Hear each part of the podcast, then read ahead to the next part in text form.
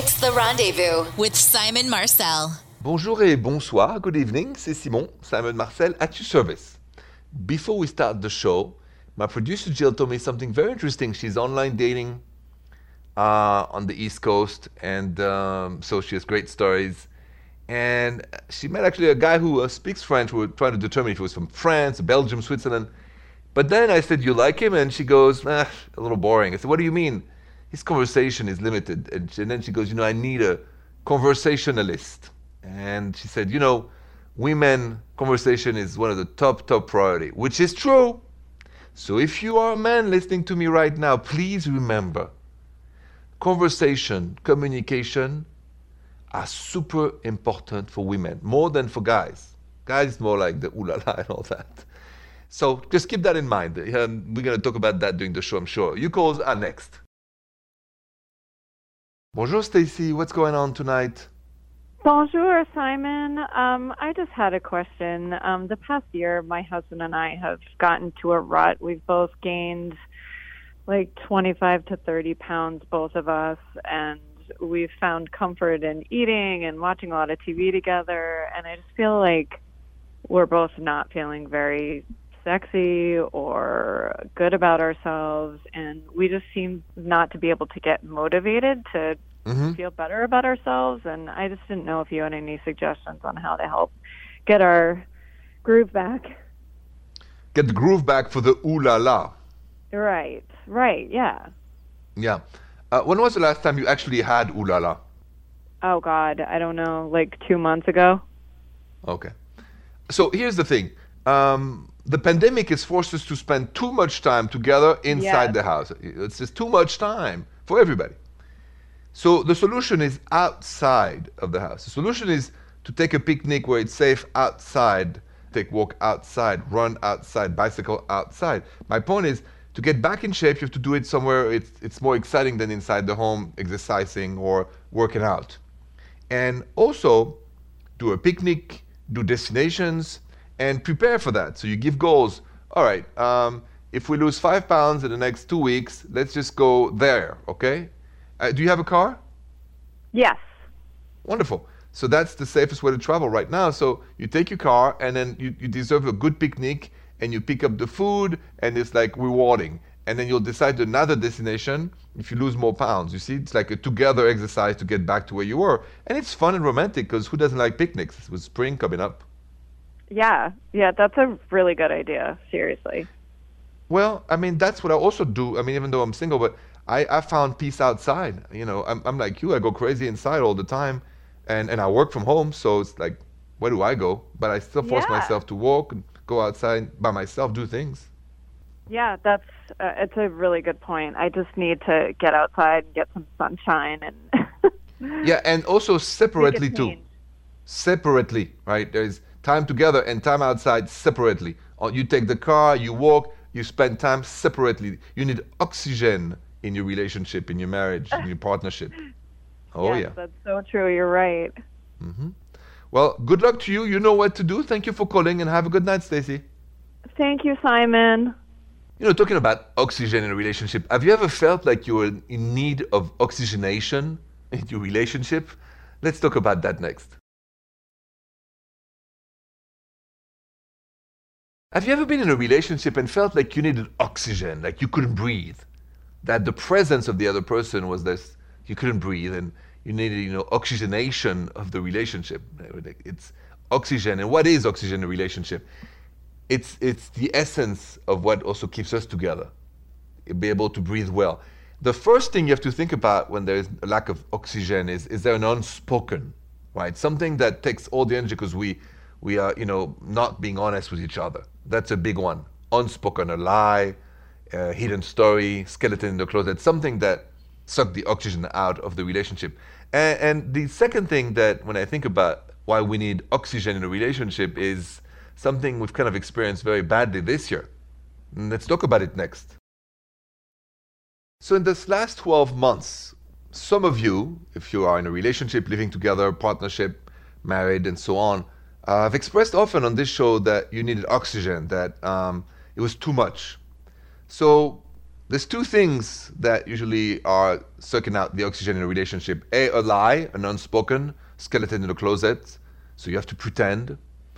Uh, B, too much of the same person every day. And that's what we've uh, experienced with the pandemic. And some people feel guilty about this. Oh my God, I love you so much. But loving somebody doesn't mean you want to be with them 24 7.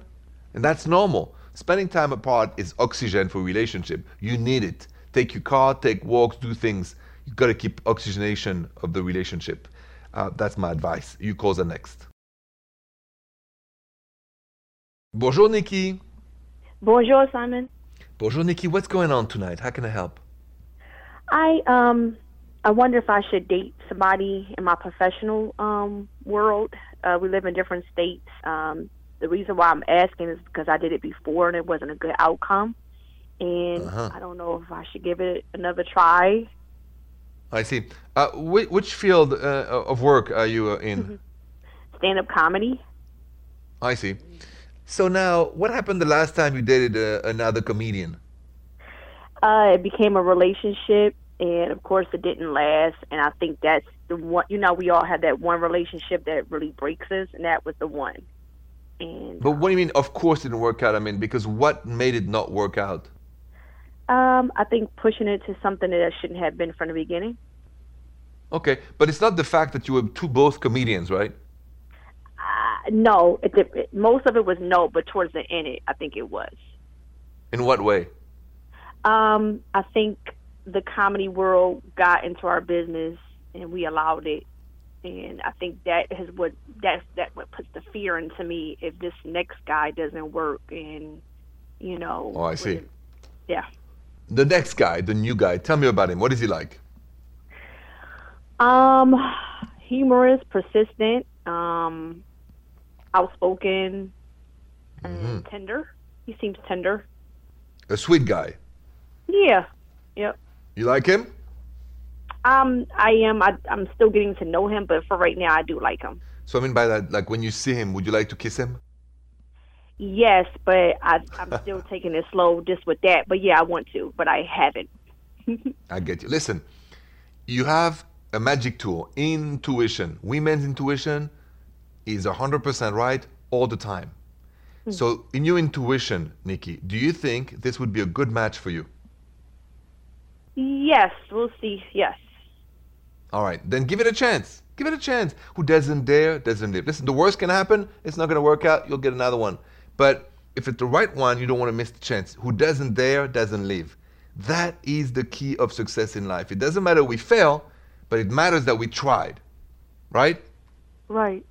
So, Nikki, continue to see this guy. Don't worry about what he's doing. What matters is how your heart feels around him, how you feel safe, if you feel warmth, if you feel heard, if you feel excited, if you want to kiss him and ooh la la and all that. Those are the good signs. Okay. All right, Nikki, good luck to you. Thank you for calling and have a good night. Thank you, Simon. Coming up, we're going to listen to Vanessa's voicemail because she went through her boyfriend's phone and now she needs my advice. So, Vanessa's voicemail is coming up next.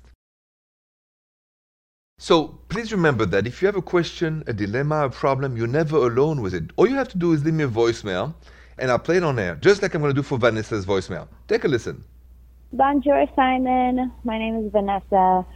So I finally met a guy that I really, really like, but I messed up. I went through his phone, and it just feels like it's the end. And I really, really like him. Um, my question to you is, how do I redeem myself from this situation? How do I get him to look at me the same and, and still have those same butterflies that he did and trust me before I did the deed and went through his phone? Um, thanks, Simon. I, I really could use your help on this one. So I'll be listening. Thank you. Thank you, Vanessa, for um, your question. Yeah, what do you do if uh, you go behind your partner's back into his or her phone? You found nothing, and now you know the partner doesn't trust you for doing this. Um, I think there's one thing you should do to get the trust back, and I'll tell you that next. So, what do you think Vanessa should do? She just left me a voicemail, said, Simon, you know, I went into my partner's phone behind his back, found nothing. I've told him now he doesn't trust me. Now I don't know what to do because I really like him and I feel like, you know, I did something wrong. And it is wrong. Remember, always ask for your partner to open their phone in front of you. Do not go into somebody's phone. It's like stealing information. Just like cops cannot go into a house without a warrant. Same thing. Now, here's what I would do. A, you have to apologize a lot. Two, have to express why you did it and ask him, how did that make you feel? I want you, man, to express to you how he felt so you can detox from the frustration. And ask him quite often, I'm very, very sorry. I just want to know how did that make you feel I did that? And then you listen to him complain because he has to to detox, make room for love again. And then you're charming, you know, the guys with simple creature. You just you apologize, you ask him how he feels, and you charm him, and then anything is possible. That's my advice. Uh, you go the next. Bonjour Nadia. Bonjour, Simon. Bonjour Nadia. What's going on? How can I help you tonight? Okay, so there is a man that I've known for 18 years. Mm-hmm. Um, I have a daughter who's 17. He's known me since she was little, okay, but he's not her father. And um, I'm single for three years, and he's just recently gotten divorced. So he's called me up and uh, want to change the status of our relationship for the last 18 years to, you know, so I just want to know is this like a rebound thing or should I really look into it? Okay. Question number one, how does that make you feel? I'm very confused. I'm confused. I've known him as just a friend, an associate, a business friend. Yep. And I'm also a little bit flattered. Ooh. Ooh. I'm a little bit flattered. I'm I must say that he's seen me like all this time and and like now it just seems like an opportune time and I'm just like, wow, okay. Okay, okay. But my question was, do you like him? I mean, how does that make you feel like romantically? You like him or not? I'm having a problem admitting this, but I do like him. I I think he's attractive. oh my God, Simon, I'm blushing. I think he's attractive, and you know, I've, he's he's a very sharp guy. Even today's day and age, he's the type of guy that will wear three pieces. And he's always a suit and tie every Saturday night, even during Uh-huh. the pandemic. You know, he's just really awesome. He's been supportive of me. So yeah, I really do like him. I just don't. I think I'm afraid of rejection or something, or I don't know. Yeah, we all are. We all are. Welcome to the club. Uh, we all are.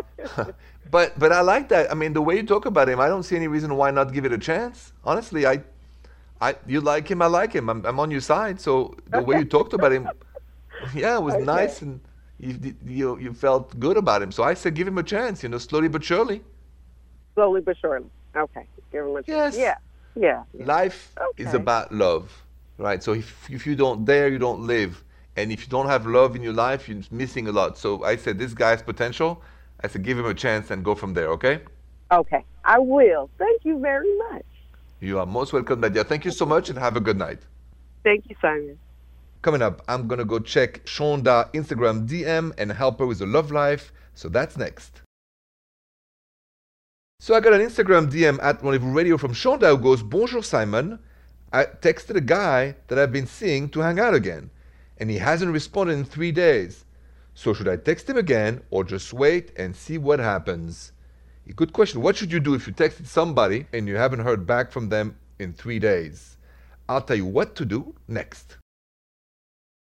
So what do you think Shonda should do? She texted a guy that she's been seeing uh, to hang out again, and he hasn't responded to her in three days. Should Shonda text him again, or should she wait and see what happens? Um, Shonda, once you have texted somebody, you can't text again. It doesn't help. So I say you wait and see what happens. Don't be attracted by rejection.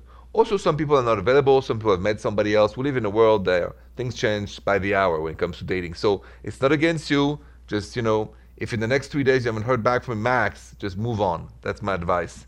Uh, but so far, by him not answering in three days, he shows he's not that into you.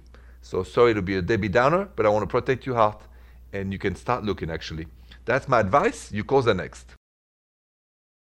Bonjour, Selina. Bonjour, Simon.